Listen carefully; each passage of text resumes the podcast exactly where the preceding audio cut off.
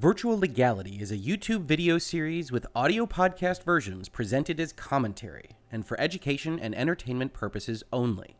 It does not constitute legal advice and does not create an attorney client relationship. If you have legal questions about the topics discussed, please consult your own legal counsel. Honestly, you don't want to be taking generic legal advice from a YouTube channel or podcast in any event. On with the show.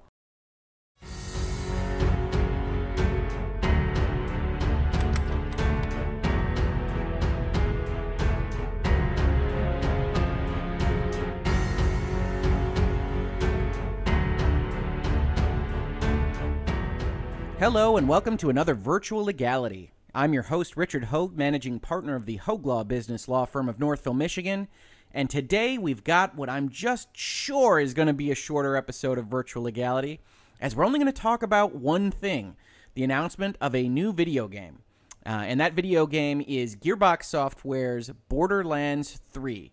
And the reason I want to talk to you about it on this episode of Virtual Legality uh, is because of the unusual way in which it was announced. Borderlands 3 was not announced at E3 or the Tokyo Game Show or GDC uh, or even in a direct. It was instead announced at PAX East, uh, PAX being the Penny Arcade Expo, of which the Penny Arcade website and group hosts a number of them uh, across the country.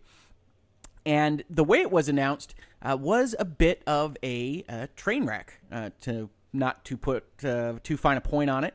Uh, but it was a train wreck in a way that I thought was actually uh, pretty endearing uh, and uh, useful to take a look at from an industry perspective and the way that the industry has been moving in the past couple years. So, first, let's take a look at the game. And if you're not familiar with Borderlands, uh, the Borderlands series, uh, Borderlands is, in some ways, the progenitor of what we would consider the shared world looter shooter uh, of today. I've been playing uh, the Division 2 very recently. If you're familiar with this channel, you saw I did an impressions video on that game. I've been enjoying it quite a lot. Uh, and while the original Borderlands uh, wasn't that kind of game, it wasn't a fully shared world shooter. It didn't have uh, a lot of the components that we expect that really have been uh, evolved from uh, Destiny and Bungie and Activision's efforts with that game.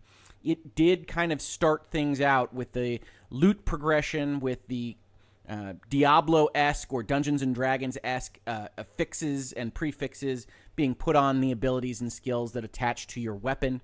Uh, and Borderlands was uh, kind of a standout in that area, and Borderlands 2 even more so as it kind of expanded what it was that a, a, Borderlands game could be.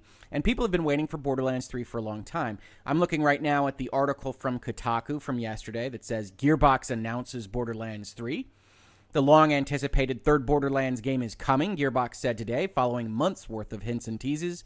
No word on platforms or a release date just yet. That that jumps out at me. I was actually surprised that they didn't even have maybe a year to show at the end of this trailer.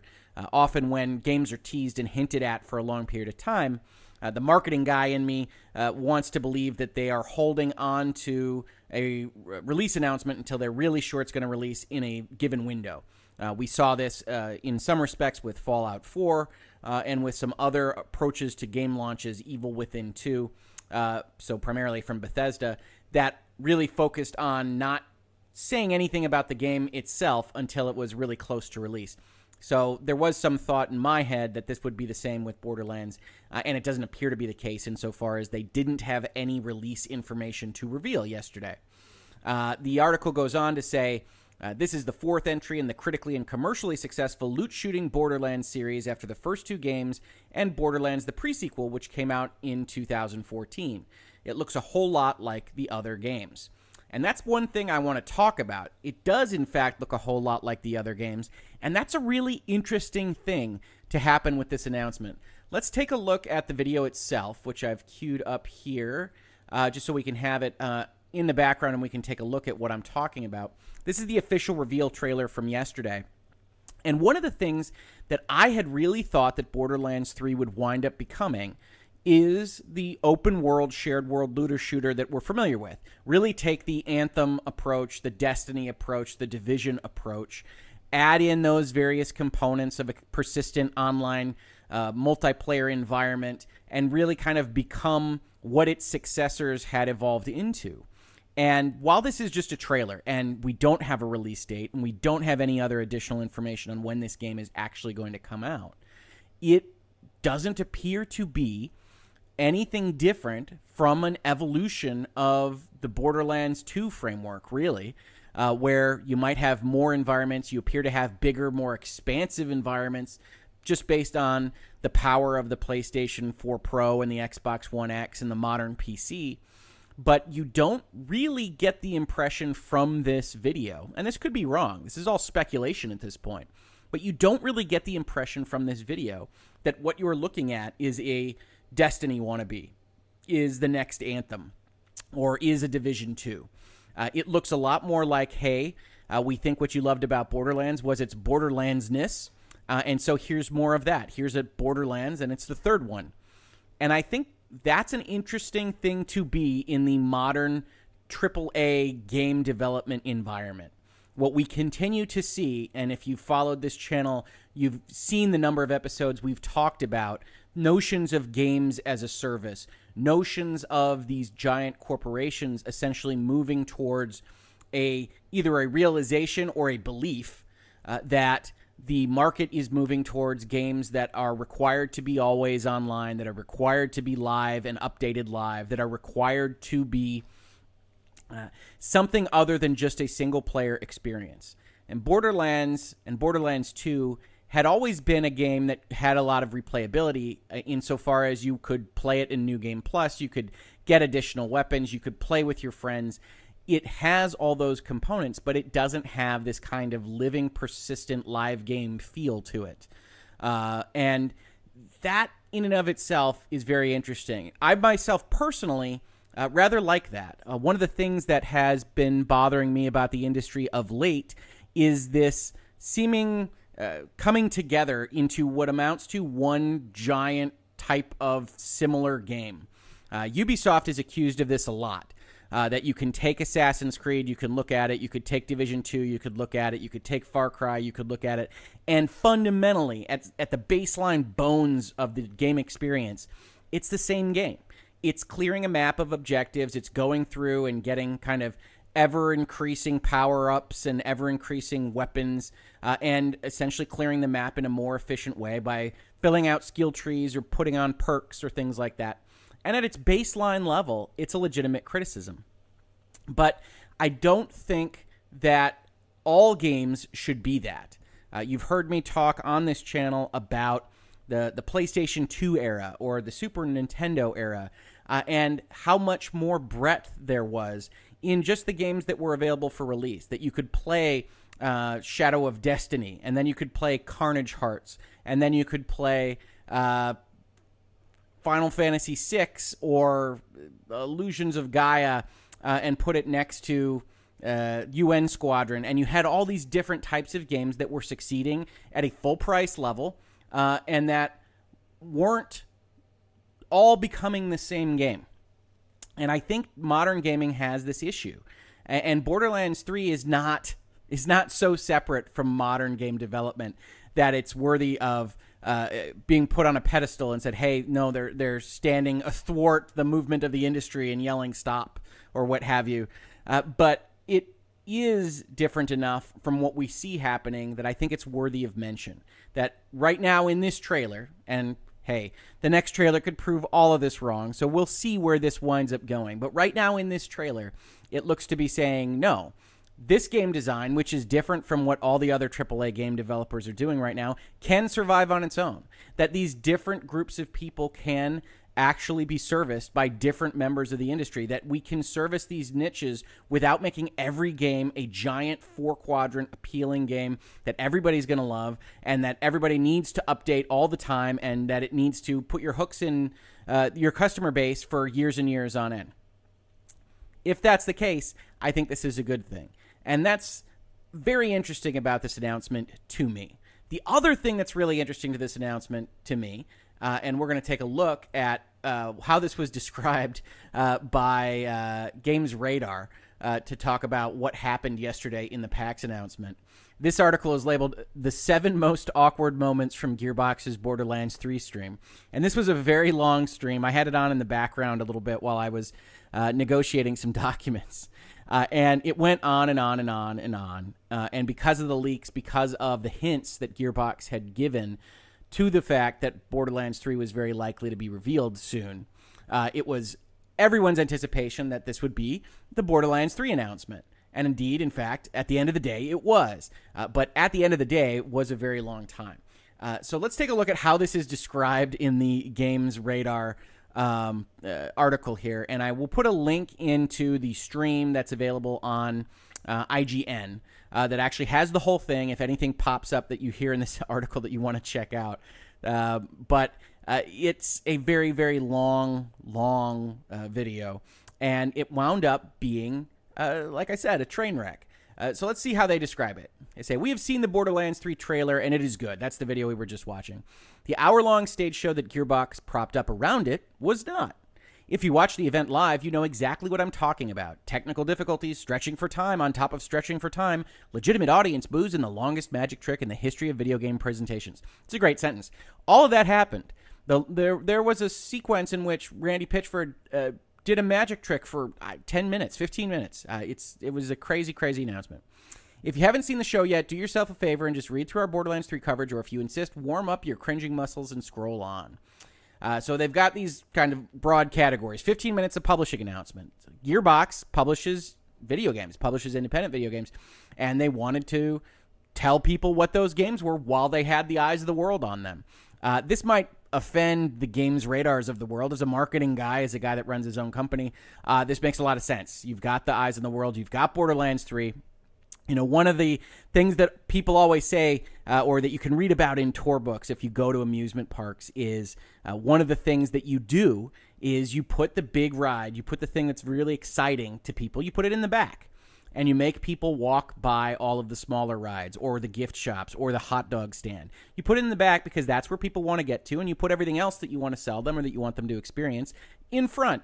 So this isn't unusual, although you know you could do it better than what uh, Gearbox put out there yesterday. Uh, but it is at least interesting that they went through the process of saying, "Hey, this is a Borderlands announcement. You guys should be excited about it being a Borderlands announcement, and then we're going to make you wait."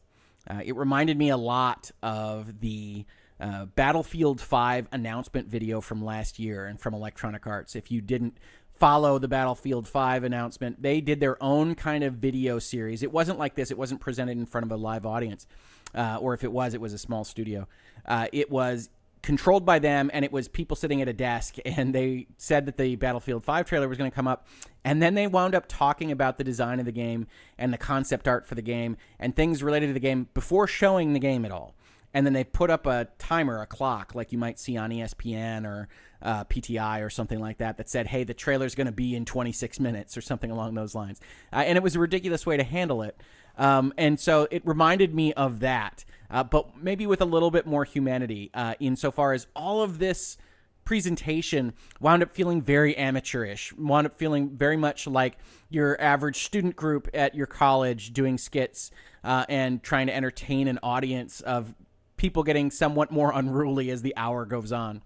Uh, the next thing is Randy Pitchford trying to explain a tabletop game card by card. So they announced a uh, a uh, Borderlands uh, card game. And so they just wound up reading some of the rules live on stage. Then Randy Pitchford doing one magic trick for 13 minutes. Uh, and he did. He actually did a magic trick that has three separate components uh, and uh, involves counting out cards one by one twice. And uh, you know, it was it was a fine kind of birthday party type card trick, and it was just it was just fascinating to watch. Uh, I do recommend it if on that IGN stream. I believe it's about in the middle of the stream. You check it out. Uh, it's um, it has nothing to do with Borderlands really. Uh, it's just them stalling for time. They want the trailer to go at the end of this slot that they've that they've purchased or that they otherwise have access to, and so the rest of the show is essentially them getting to the point where at the 55 minute mark or what have you, they can show the trailer. And you see the next one is described as Randy Pitchford stretching for time, which is exactly what he did. The bigger problem was that the Borderlands 3 trailer being choppy the first time and then also the second.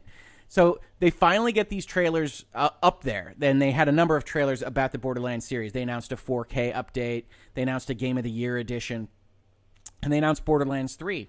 And all of these trailers are super super choppy as they're being presented on stream. And and from somebody that's not at PAX, you can't really tell uh, whether it's uh, just your feed or not. But it became clear that that was how they were actually presenting it in the room at you know something like half frame rate, uh, and you could still enjoy it. You could still see what they were doing, but it wasn't a very good presentation of the materials. And so when it finally ends, Randy Pitchford tries to put it up a second time. He says, "Hey, we understand we got it fixed." They put it up a second time. It's just as bad, uh, and the Borderlands fans are still excited about it, and that's that's good. It's it, this isn't really going to matter in the long run, uh, but it was one of those moments where you sit back and you think about how the industry has progressed from the E3s of old and from giving stockholder tips and investor presentations to the people sitting in the room that are bored out of their minds. And the game company is finally realizing that that wasn't a success and moving on to a kind of high show, almost Broadway esque numbers and, and people falling in from the ceilings and cars driving out and things like that. And getting past that now, what we're seeing in the modern era of information presentation is not doing press conferences at all. And one of the reasons you see folks not doing press conferences at all is this kind of awkwardness on stage, the chance for things to go terribly, terribly wrong. And one of the worst things you can do when presenting or announcing your new game is to have that that demo not work, to have, to have that trailer not work properly. And in this case, they wound up having to rerun a couple trailers a couple times because they weren't working. And then the actual premiere jewel in the crown of what this presentation was supposed to be, its frame rate didn't work until the third time through. And so you see PlayStation say, we're not going to do E3 anymore. We're instead going to do this state of play thing. And you see that state of play is a series of videos that they can control, that they have the messaging right, that when it's finished, they have this 20 minute video that they know exactly what it looks like before they present it to the world. And that can be very useful to the publishers because they can control their message exactly. It's also very useful to the publishers because it's cheaper. They didn't have to go anywhere to make that video. They didn't have to do anything other than pay the editors and the narrator, really, to put that video together. But one of the reasons I said it's a train wreck that really worked for me is that I miss this kind of humanity. I miss people on stage presenting their passion and what they are trying to achieve with this game that they are making. I miss kind of dopey developer playthroughs live on stage at E3. Uh, I miss folks getting up there and talking about why they do what they do and why they love this series and why it's going to be the greatest thing that you've ever seen. I don't miss magic tricks in the middle of the presentation so much, but that was at least different. And I think as we move more and more away from press conferences and more towards the Nintendo Direct, the PlayStation State of Play, I, I strongly suspect eventually the Microsoft, whatever, Xbox Minute, uh, that you are going to lose some of that humanity. You're going to lose some of those touch points with the people that actually make these things. It's going to become more separated from the audience. It's going to become more separated from the player experience because a direct is great and it's quick and it gets you the information you need, uh, but there's no relationship there. Uh, Nintendo tries to fight that, and I think they do succeed to some extent by having a lot of the executives directly participate in some of the directs to actually put people in front of what they want to say about the games. I think they were even more successful when directs first started with some of the kind of skits and claymation and puppet shows and things that they wound up doing there. And I think it's a reason, one of the reasons why people have such good feelings towards the Nintendo of America president Reggie Fils-Aimé uh, who was uh, always willing to jump into these ridiculous skits. I think that's one of the things Sony might wind up changing to add that humanity back in. Because as you've heard me say, no one really wants to buy things or support or, in general, uh, help profit a soulless corporation. We can talk on this channel ad nauseum about the fact that corporations are built to make investors money, and that's all well and good. But it is helpful for these companies when developing their public relations and when developing their customer base for people to be rooting for them, to root for them to succeed. And you want to root for people to succeed when they're actually people and not a voice on a video and not necessarily something that is so structured, so polished, so public relations oriented that you know that all of the edges have been sanded off and that you're essentially just watching a, piece of marketing all of this is marketing. I think we understand that at a fundamental level. But when you can see people get up there and kind of scramble for time, when you can see them deal with frame rate issues, when you can see them deal with uh, the normal things that everybody else deals with on a regular basis, it helps humanize them. And I think that's a good thing. Now, it also offers you the ability to, for it to be a bad thing. You see here at the end, Randy Pitchford blaming the PAX equipment. He got booed on this because, rightfully so, uh, he, he was being a bit of a jerk about the fact that the PAX folks that provided the computers to run the trailers uh, hadn't tested it right, or they or, or, or Gearbox hadn't tested it right. And so he put a little bit of blame on them for the fact that they were having so many issues with the presentation. Uh, and that's not a great look. And that's the risk you run when you don't 100% control your message because you are presenting live on stage. Uh, but I think it is worth the price to be able to present as humans because, frankly, I think he could have gotten a lot angrier and it would have been a, a very difficult experience for anyone to be dealing with this. My company depends on this game being well received, on it releasing well, and it's having all sorts of trouble in its opening announcement. We all know that's not going to matter. You see, the last headline of this article is none of this is going to matter when we finally get to play Borderlands 3. That's the right takeaway from all of this, from the presentation itself and from everything else. The game always wins out. If it's bad, it'll it'll be treated badly, and if it's good, it'll be treated well. But I think presentation matters. I would very strongly like to see the industry not converge on one game design philosophy. I would like the industry to very much not converge on only one way to present its games, to present its messaging. And I think an industry is strong, it is healthy, it, it thrives, and it survives if it does have that uh, diversity of thought, that it has the diversity of approaches uh, in both designing games and selling them. I think that's where we all kind of enjoy feeling the, the multitude of options and the different passions and the different people out there making these things.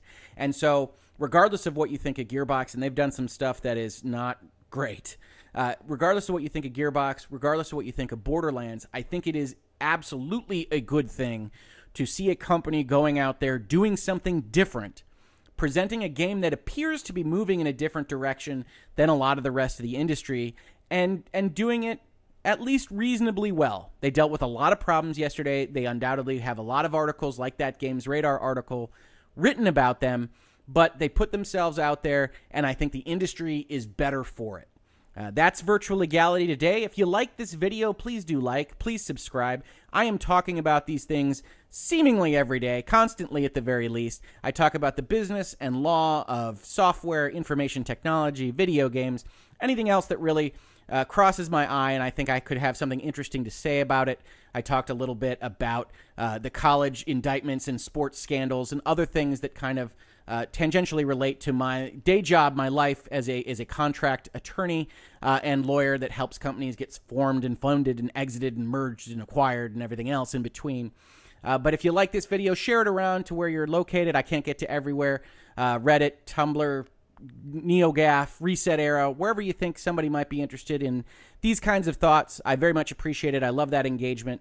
I, at the end of my videos, and if you uh, agree with what I said, please do let me know. If you disagree, I love that even more. I'm a lawyer by trade. If you want to argue with me, I'm happy to do it. I will not take offense to anything you want to say.